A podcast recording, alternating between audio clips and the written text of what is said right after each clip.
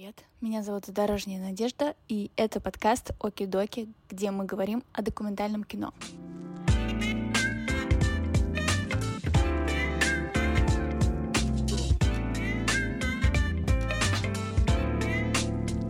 Док-кино вообще супер шапочный термин, как мы понимаем. Как это было у тебя? Тиндер-дейты. Там настолько это все откровенно и честно, что ты просто действительно тоже сидеешь немножечко по ходу просмотра. Какие вообще фильмы нужны документальные сейчас? Конечно же, я все брошу, возьму камеру и буду снимать. Привет. Привет, Я очень, Надя. очень рада тебя слышать. Как дела? Да, сонно, но хорошо. Я очень хочу, чтобы ты хотя бы вкратце рассказал о себе, чтобы слушатели, кто тебя не знает, поняли, с кем я сегодня говорю. Меня зовут Олег Сплаков, мне 22 года. Я журналист и документалист, изначально из Новосибирска. Сначала я писал журналистские тексты, делал какие-то интервью для прекрасного сибирского сайта Тайга-Инфо. Потом в какой-то момент в мою жизнь пришел, пришел док. В общем-то, я понял, что это самое интересное из всего, что со мной случалось.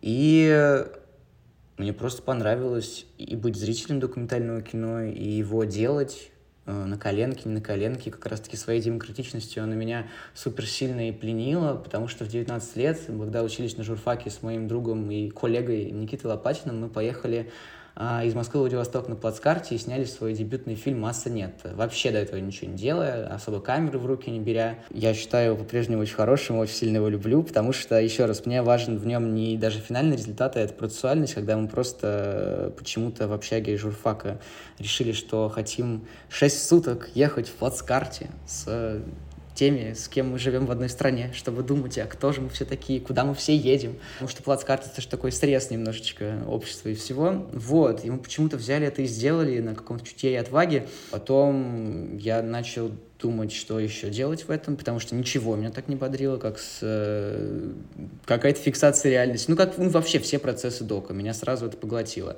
Но потом а, мы договорились, что мы материмся, ёбнула пандемия, иначе я сказать это не могу, потому что это, правда, была очень хлесткая пощечина на все амбиции 19-летнего такого дерзкого пацана, который, правда, очень много чего напридумывал. Вот. И я снял второй свой сериал буквально вынужденно, потому что просто, ну, от обратного идя, ничего не происходит, ничего в жизни нет. Я уехал к родителям в маленькое свое родное сибирское село. У меня под рукой была только эта смешная хэндикам камера, там еще, не знаю, нулевых годов. И какая-то такая пастораль начала видеться мне вокруг, и видоискатели тоже. И я снял iMovie сериал «Тот май», я как э, субъект в нем тоже существую. Это какой-то автопортрет моего дома, моего детства, и окей.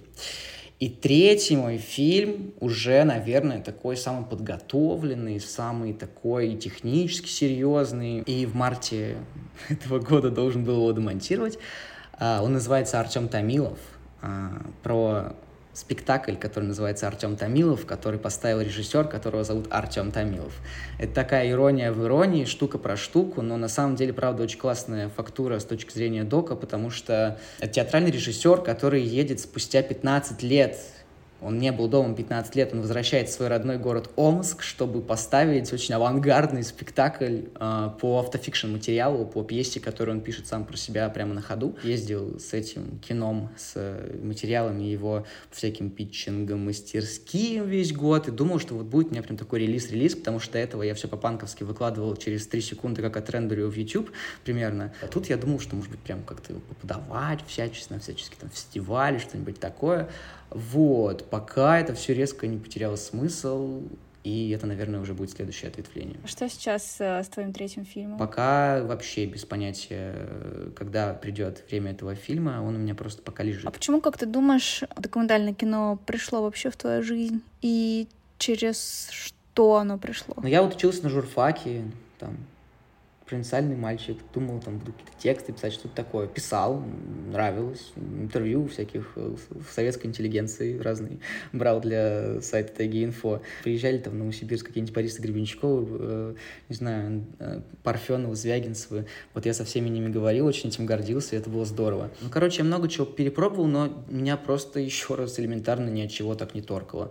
Просто ты почему-то чувствуешь, что вот туда надо идти, и перебарываешь себя в моменте и снимаешь это, там, как у нас миллион таких историй было в поезде, когда мы просто еще раз ориентировались э, на местности, вообще ее не зная, как снимать людей без разрешения в поезде. И потом что-то происходит, и ты никогда это не, не перепутаешь, Надя. Ну что я тебе буду объяснять? Когда ты видишь видоискатели, что кино происходит, ты потом никогда уже не, заход, не забудешь это чувство и будешь его вечно искать искать. Когда у меня Артем Томилов просто впервые за 15 лет попадает во двор своей школы, Омской, где он 15 лет назад, вот даже больше учился. А, это была дико маргинальная среда. Омск начала нулевых, и он был вот по всем канонам этой среды таким вот э, озорным, маргинальным мальчишкой. А теперь он модненький петербургский режиссер, который делает всякие умные вещи, говорит таким соврисковым языком. И вот он там оказался, этот закатный час, орет, э, значит, э, сторож, что надо уходить, он говорит, сейчас, сейчас, пять минут, и я просто пытаюсь не дышать, потому что вот понимаю, что вот оно, вот просто максимально уменьшится. Ничего вообще ему не говорю, меня вообще не существует, он просто один на один с этим стадионом, видно по глазам, сколько там у него флешбеков проносится, как он сейчас не в силах сопоставить сегодняшнего себя с тем вот э, маргинальным, озорным чуваком, парнишкой, и он скидывает резко рюкзак и говорит, а давай я сейчас 100-метровку пробегу, я лучший в классе был я просто стою еле как слезы сдерживаю, потому что очень сильно контекст параллелится. Я, у меня есть такой же школьный стадион в моем маленьком селе Северном в Новосибирской области. И он скидывает этот рюкзак, бежит в 100-метровку, что-то там кривляется, в невидимую вратарю забивает гол. Вот, и ты просто думаешь, здорово, вот это кино. Ну, это ни с чем не перепутать просто, и все, и ты иначе уже потом не можешь. Вот и все. Многие документалисты не смогли усидеть на месте после 24 февраля. Они вдруг схватили камеры и пошли снимать. Как это было у тебя? 24 февраля я был в Москве, и это был сначала период ну, досады, какое еще слово подобрать. Я очень рад, что я сразу осознал а, масштаб катастрофы, что я не стал тешить себя надеждами, что это какая-то неурядица, междоусобица небольшая. Ну, вышел я на Пушкинскую площадь, а, попил водку под Рахманинова с друзьями, ну, а потом я решил уехать, и это очень сложно объяснить. Я в начале марта уехал в Ереван сначала, и у меня очень нечеткое есть объяснение, Почему? Мне просто хотелось что-то почувствовать, мне просто хотелось хоть как-то в себя в жизни вплеснуть. Ничего там особо не произошло, кроме супер важных внутренних осознаний. В общем, смотри, какая была красивая драматургия. Я сначала, что-то лежа в каком-то очередном хостеле, увидел пуш, что вышел текст Лены Костюченко первый, все-таки мой самый любимый из всех ее репортажей украинских, из Николаева. Вот, я в очередной раз понял, как сильно нежно я ее люблю, это понятно. И вот эту элементарную, понятную вещь, как сильно вот эти конкретные ну, свидетельства как это может въебывать, я не знаю. Вот, вот, не как это может въебывать, как сильно важен ракурс. Она начинает рассказывать эти детали, и для тебя это не просто сухой факт, а для тебя это все меняется местами, и ты совсем иначе, ты понимаешь, э, начинаешь ну, воспринимать. И поэтому это был первый такой маячок. Ну и второй маячок, конечно же, я решил на 47-й раз пересмотреть фильм Расторхуев про Расторгуева. Ну, понятно, он там важнейший для меня человек последних лет двух. Конечно же, понял, что, ну, надо сопоставить один плюс один и понять, что раз уж последнее время я действительно позиционировал себя как документалист и журналист, ну вот, в общем-то, через вот это как раз-таки ну, это и есть сейчас самые важные инструменты. Нужно просто вот рассказывать истории, нужно фокус наводить. Вот где бы был сейчас Расторгуев, если бы не был мертв? Конечно же, он был бы там. Вот, вот и ужасные сравнения, мне самому неловко, что я, прости господи, себя сравниваю с ним, но ну, вот так вот я себя накачал, это был, понятное дело, период нервика, я впервые в жизни там волкардин пил, и, в общем, все, я решил, что я буду всячески просто предпринимать усилия, чтобы как-то себя куда-то в эпицентр всего сейчас закинуть с камерой в руках, а там посмотрим. В начале марта, апреля я оказался в Европе и поехал к своему другу в Чехию, который там жил, чтобы действовать оттуда, чтобы снимать что-то там. В общем, у меня в голове крутился один и тот же сюжет. Но я уже не окажусь там где-то в эпицентре, вот, и вообще зачем, там есть так, кому снимать. Вот есть данные, что я могу быть сейчас в Праге, где тоже миллион всего, где тоже очень много, сотни тысяч беженцев украинских, например, И какой сейчас сюжет самый важный?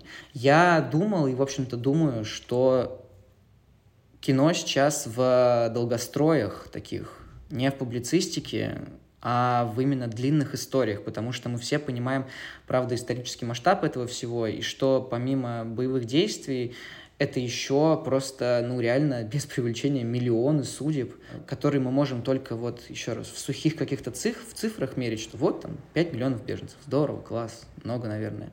А потом ты начинаешь общаться и понимаешь, что там за каждой историей такой шлейф.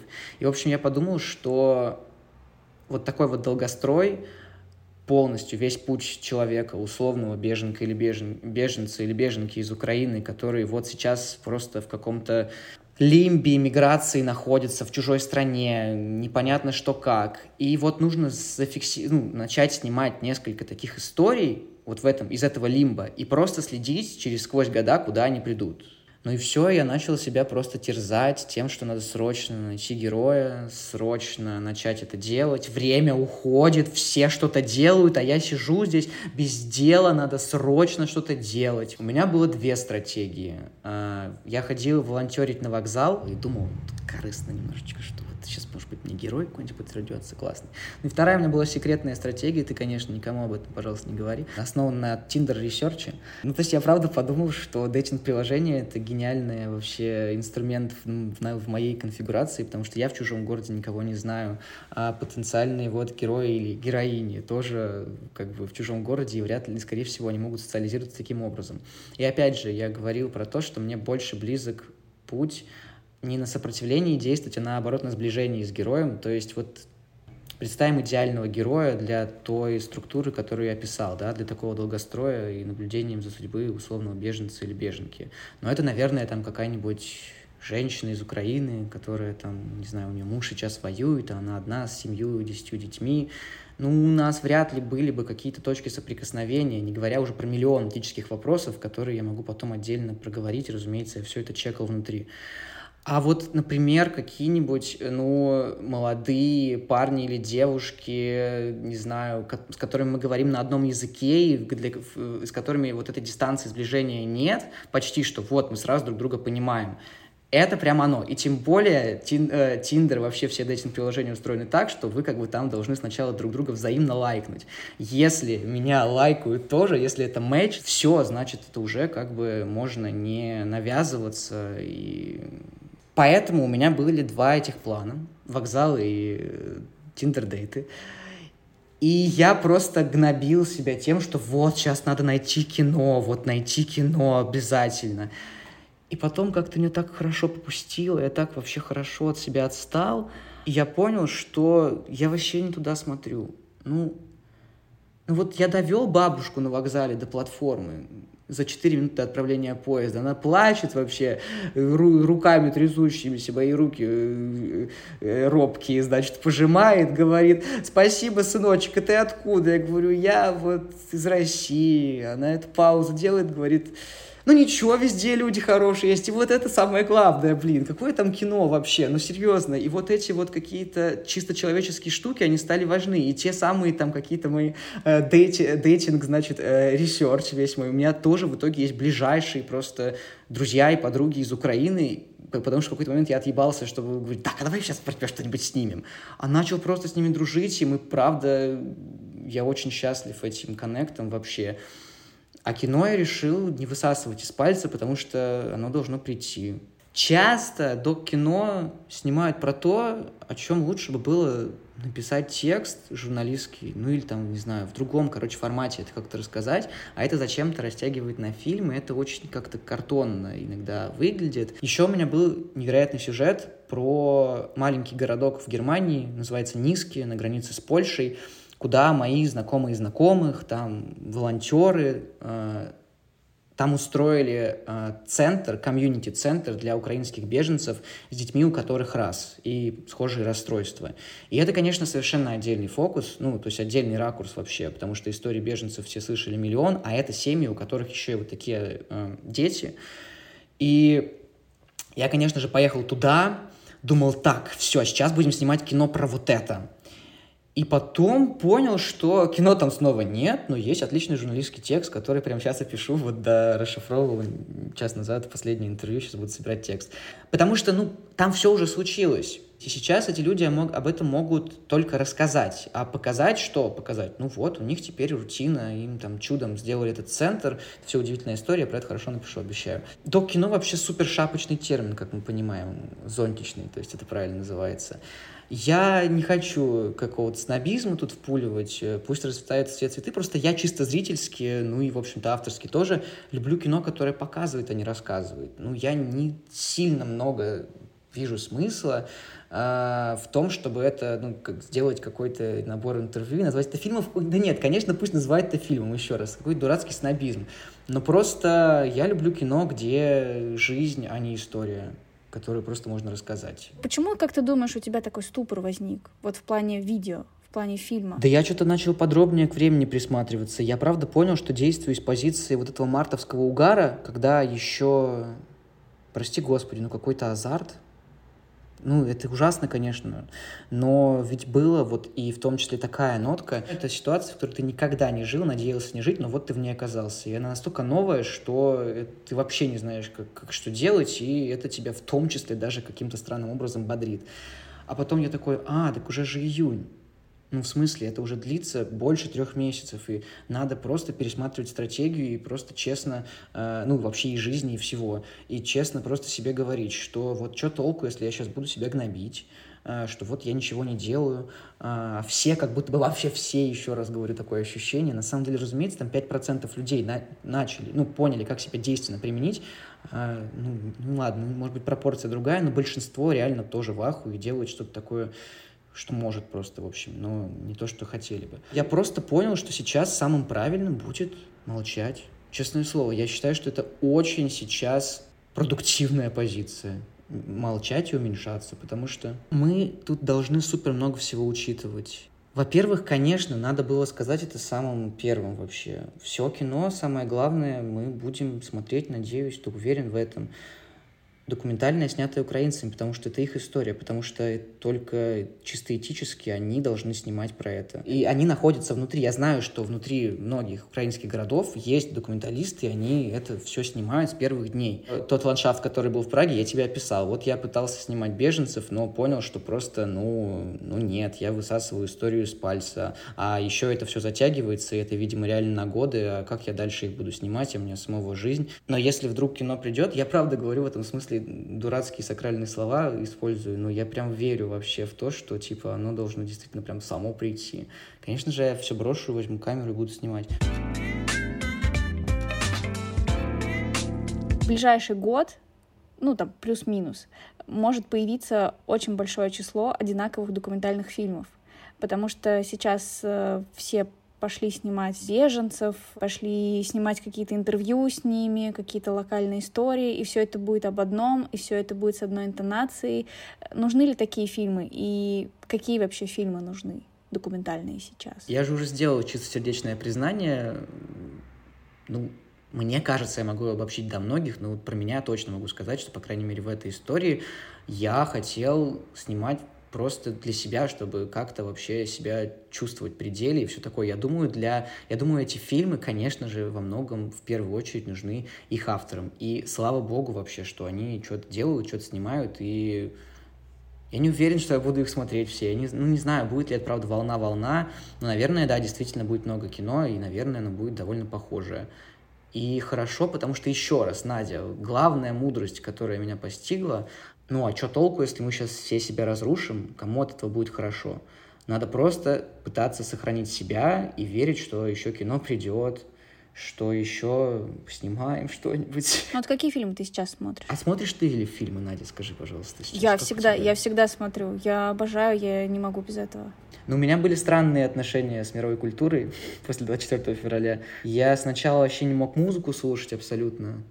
Потом я начал смотреть мультики Пиксара, все пересматривать. Очень здорово, спасает душу, просто вообще только так. Я не знаю, я очень давно не смотрел док кино, например. Ну вот просто, как будто бы видишь, вот, мне кажется, вот какой ответ. Мне кажется, что сейчас, конечно же, глобально функцию ну, не знаю. Ну, в общем, сейчас глобально все в медиа. Чем репортаж Лены Костюченко по эмоциям, по драматургии какой-нибудь отличается там от просмотра дока или от э, повести какой-нибудь? Ну, для меня это те же эмоции, я просто, не знаю, по комнате хожу, пока читаю. Uh, и поэтому я прям мало чего именно uh, из дока смотрю, и из кино вообще. Я вот сейчас начал uh, читать роман Марселя Пруста «В поисках утраченного времени», очень много в этом смысла нахожу. Чего-то хочется такого медленного, вечного, и, и в этом укутаться, и просто еще раз, ну, правда, ежедневно просто сохранять себя. Ну, честно, честно говорю, как есть. А как же визуал? Блин, а у меня вообще это чисто чувственное восприятие искусства всегда было. Я это где-то давно еще э, подцепнул фразу Сьюзен Сон, так очень, очень люблю ее использовать, что искусство нужно воспринимать чувственно, как секс. Иначе, а зачем? Ну, ну как бы, ну правда, ну я вообще против всех интерпретаций и против деления на медиумы. Меня просто один критерий. Торкает, не торкает. Абсолютно вообще считаю его замечательным. Очень невежественным, наверное.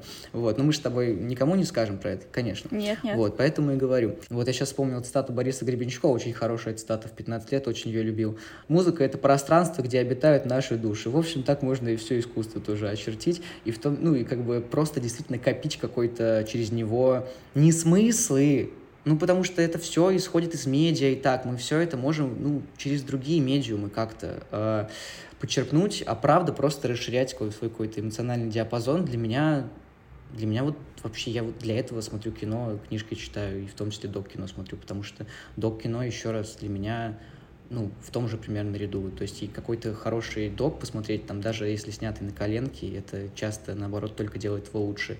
Я, честно, эмоционально испытываю то же самое, что там книжки или большого многобюджетного фильма. Вот и все. А произошло ли у тебя какое-то переосмысление правды?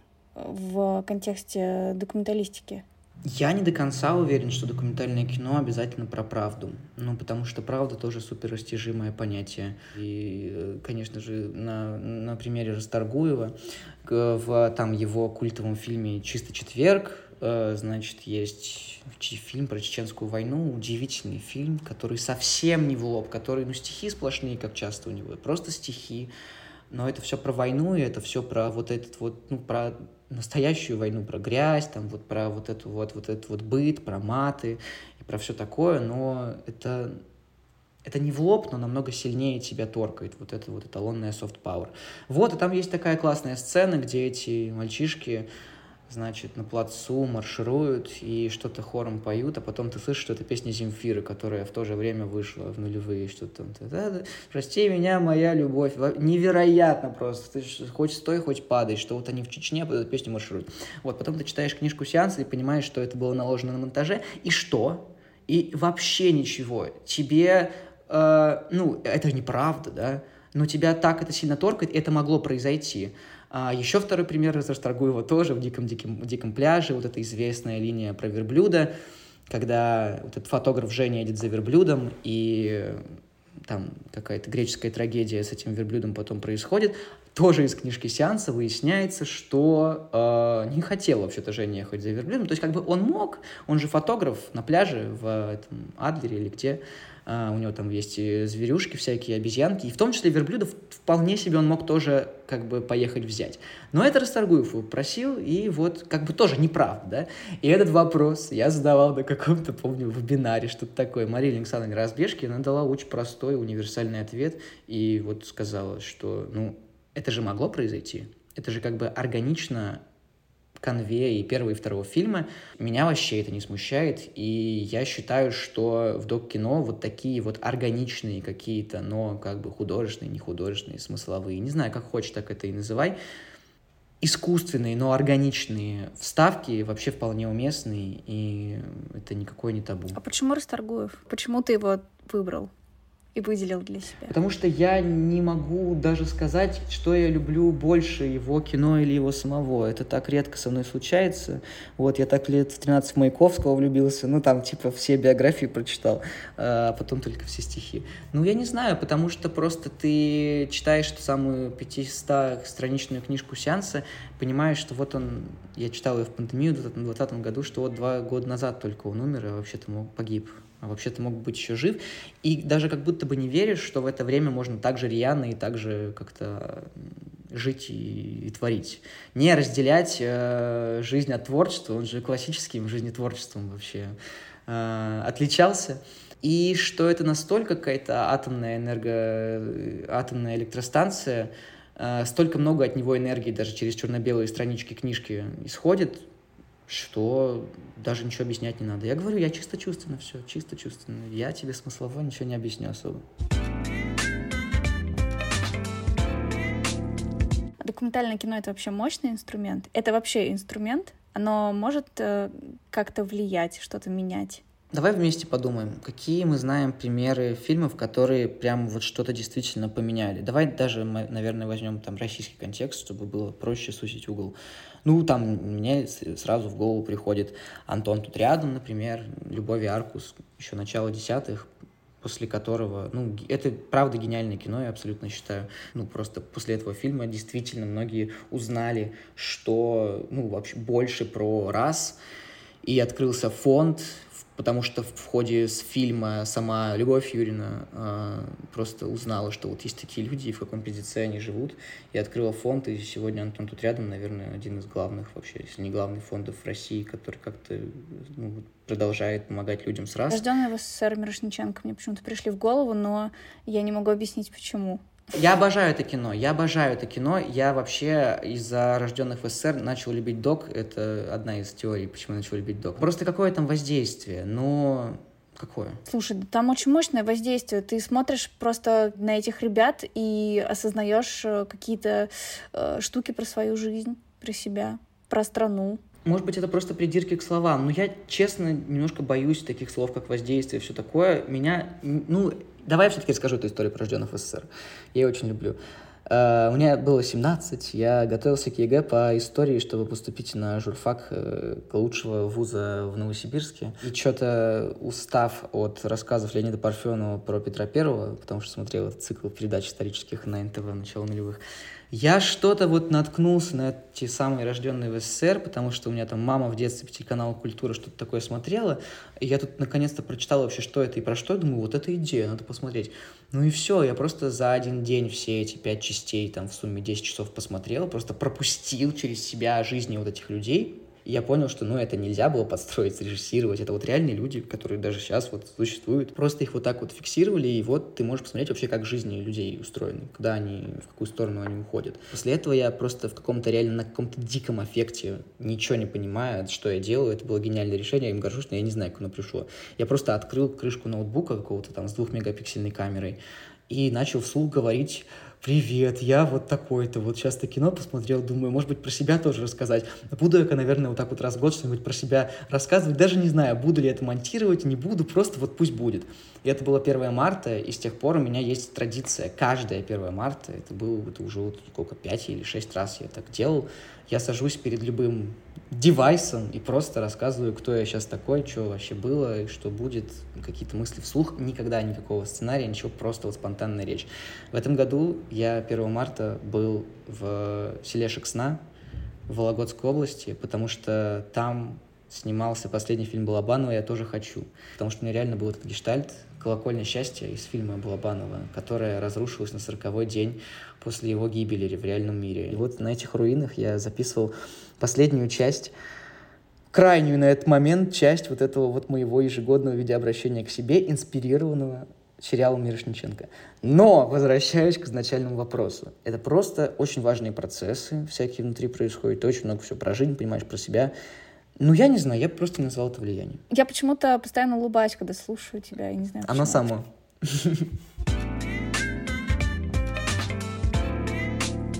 ты говоришь, что ты особо не смотришь документальное кино. Какие все-таки ты можешь назвать фильмы, которые, хотел сказать, на тебя повлияли, но нет, будем избегать этого слова, которые ты любишь. Ну, погоди, я делал оговорку, что я именно после 24 февраля почти ничего из дока не смотрю. Я обожаю док-кино, я просто пропагандирую его, использую именно это слово. А, всем своим друзьям, у меня, правда, очень много знакомых за время пандемии начали смотреть док, именно тот трушный док, опять я выстраиваю иерархии. Ладно, весь док хорош, просто я люблю тот, который, ну, действительно, еще раз про жизнь в кадре, а не про рассказ. Ну и, как правило, это Разбежкинский док. Я, правда, очень люблю Марину Александровну и ее школу, ее учеников. И просто многие мои друзья такие, а, так такое тоже бывает, а, мы знаем, как на нас воздействуют там, не знаю, большие многобюджетные игровые фильмы, мы знаем, как на нас воздействует там вот какое-то такое интервьюерное документальное кино. А что есть вот такое, и что оно может совсем по-другому тебя торкать чисто зрительски, мы вообще не знали, они просто залпом начали смотреть все, что есть на Ардок Медиа и на Пилигриме. Я очень счастлив таким наводкам, вот. И я тоже просто чисто зрительский огромный фанат. Ну, сейчас я подумаю, что тебе назвать. Давай. Ну, понятное дело, я люблю всего Расторгуева. «Дикий-дикий пляж» все-таки правда главное кино для меня на русском языке документальное. Я люблю «Рожденный в СССР» Мирошниченко, я уже сказал подробно об этом. Я думаю, что «Welcome to Чечня» великое кино, конечно. Потому что я не понимаю, как его сняли, вообще абсолютно. И понятное дело, что это супер сильно важное кино еще. Ну вот из Манского я, наверное, больше всего люблю э, ну, наверное, в лучах солнца все-таки. Да, я почему-то Потом... я почему-то так и думала, что ты его назовешь. Я его тоже обожаю, да. Конечно же, я очень люблю э, Срок и Зиму навсегда. Почему-то они у меня идут всегда в дуэте. Ну, вот это действительно, конечно, супер важная хроника. Как точку входа в какой-то такой условно разбежкинский, не знаю, трушный док, я всем советую Миланы, Мадины Мустафиной. Там, если люди не посидели, то вот мы продолжаем дальше. А, я люблю Оль Привольнову, у нее есть великая такая пастораль, тоже очень просто снятая, просто тоже кино, которое могло только случиться, э, его нельзя было снять, оно могло только случиться, мне кажется. «Звиз» же называется, вот, очень хорошее. Но тут я не могу еще не сказать свою главную просто боль, которую говорю всегда. Мне очень грустно, что огромное количество вот такого док-кино ну, просто его не достать. Ты вынужден просто у знакомых, через знакомых, через семь других знакомых выпрашивать ссылку на Vimeo с паролем, чтобы посмотреть, конечно же, пообещав, что никому не скинешь. Часто это в каких-то редких случаях это обусловлено там, ну, просто безопасностью героев. Я очень люблю. Из iMovie, наверное, это мой главный пример iMovie, который я вообще видел. Люблю фильм Заки Абдрахмановой, ученицы Разбежкиной тоже, который называется «Жаным», как она едет к себе в Казахстан. Ну, просто у нее там, правда, раскол в семье. А она уехала довольно, ну, надрывно, понятное дело, в юном возрасте из Казахстана, и с тех пор там туда не возвращалась. Родители живут отдельно, и она просто вот пытается как-то наводить мосты, разбираться с собой, и там просто так такое вообще на, наружу, нутро просто. Там настолько это все откровенно и честно, что ты просто действительно тоже сидеешь немножечко по ходу просмотра. Ну и вот мы с Закой говорили на каком-то публичном просмотре в Новосибирске, который мы устраивали, и она говорит, что ну я просто чисто этически не могу его никак открыть, потому что пока все эти родственники, ну они живы, слава богу, ну, это просто они живут в маленьком городке, и это пиздец. Там просто реально очень сильно высокая планка откровенности. Но во всех остальных случаях я не знаю искренне, почему люди, э, ну, почему фильмы, которые вышли уже лет семь назад, уже на всех фестивалях покатались, Почему их просто никуда не выкладывают? Как будто бы это все немножко гетеизировано, как будто до кино складывается такое грустное ощущение, снимается реально вот там для узкого кружочка своих, которые на эти все фестивали доедут, там и так посмотрят, а дальше уже куда-то в паблик выкладывать и не обязательно. Вот это очень сильно расстраивает, это какая-то автоколониальность. А, я бы, конечно, хотел, чтобы док как можно был открытие, и вообще, поэтому мы через три часа после того, как отрендерили массу нет, то выложили ее на YouTube. А Виталий Манский нам потом говорил, что если бы мы этого не сделали, мы бы могли не просто в программу сеть попасть, а еще и в основной конкурс. Но да ладно. О, как это обидно. Черт. Не, честное слово, я вообще, я вообще горжусь этим. Ну, ну в общем, ну, ну это прям правда было очень принципиально общем так. Слушай, ну мне кажется, все меняется, потому что док появляется угу. на стримингах. Угу. Я очень помню, много с кем обсуждал то, что док появляется на стримингах, что у той же Разбежкиной а, многие ученики, просто ее бывшие, очень классные там ну, много кто, не буду даже перечислять, они просто взяли и начали снимать за деньги даже, представляешь, это же отдельная это же история, что как бы, ладно, чисто зрительский док кому-то стал потихонечку быть нужен, так, ну, как бы следующий этап, когда за него начнут платить, воспринимать его как что-то такое тоже нормальное, типа, а не как хобби на стороне. А, вот, там как бы крупные платформы и все за нормальные деньги и начали заказывать прям целые сериалы документальные, ну, вот в том ключе, в котором, собственно, Разбежкина что и проповедует, по всем ее заповедям. Там много было всяких, я оттуда слышал, новостей про то, что все-таки это, конечно, уступки, как у Рустаргуева тоже было, когда он собирал, соглашался снимать для больших платформ, когда они настаивали на какой-то большей зрительскости, если угодно. Но я не знаю, я не знаю, Надь, что с этим сейчас, даже с, тем, с этим же проектом. Будут ли они доведены до конца или нет. Правда, прости за пессимизм, но я не могу пока говорить про какие-то глобальные вещи про российское док-кино. Ну, просто всегда удобно, удобно ориентироваться на то, что как бы уже стоит на рельсах, потому что игровые сериалы, они уже обкатанная дорожка, да, ты примерно понимаешь, что зрителю нужно, и что точно окупится, что точно принесет там тебе какой-то определенный доход. Конечно, это нелегко написать классную историю и э, правильно там э, подобрать всех актеров, да, это тоже большая, огромная работа, и качественные игровые там сериалы, это очень круто, что они появляются, и в России в том числе. А документальное кино — это же, э, ну, такая необкатанная дорожка, сомнительная, непонятная, как, знаешь, такой какой-то диковинный зверек, которого хочется очень приручить, и вроде бы есть интерес зрительский, и вроде бы есть там тенденции какие-то определенные, но э, что с этим делать, каким оно должно быть, никто не понимает, и все экспериментируют просто направо и налево, и это очень круто, потому что в этом очень много свободы. Ты практически можешь прийти с любой абсолютной идеей, с безумной, э, там, например, снять сериал на iPhone. Ну, тебе скажут, прикольно, давай. И ты такой, ого, и никто тебя особо не будет ограничивать. Фактически ты делаешь, что хочешь, да, единственное, ну, естественно, ты поступай по-умному, не говори там в лоб какие-то вещи там политические, просто по-мудрому как-то пытайся сказать то, что ты хочешь сказать. Вот и все. Что бы ты мог посоветовать начинающим документалистам? Знаешь, я о чем подумал? Что у меня вот такая глобальная дихотомия в голове появилась. Э, что, во-первых, сначала мы говорили с тобой о том, что до кино во многих случаях это реально какая-то аутотерапия, какая-то такая таблетка, просто нужная действительно в первую очередь самому автору. Ну, дай бог, если кому-то потом тоже пригодится. Ну, реально, массу нет, мы снимали так, честное слово. Мы просто хотели вот 6 суток проехать в этом поезде, реально вот поговорить с людьми и так далее. А, то есть это просто как жизненный опыт мы это воспринимали. А если кино еще и получится, вообще супер. Ну, вот вроде получилось. Вот честно, приоритеты были так расставлены.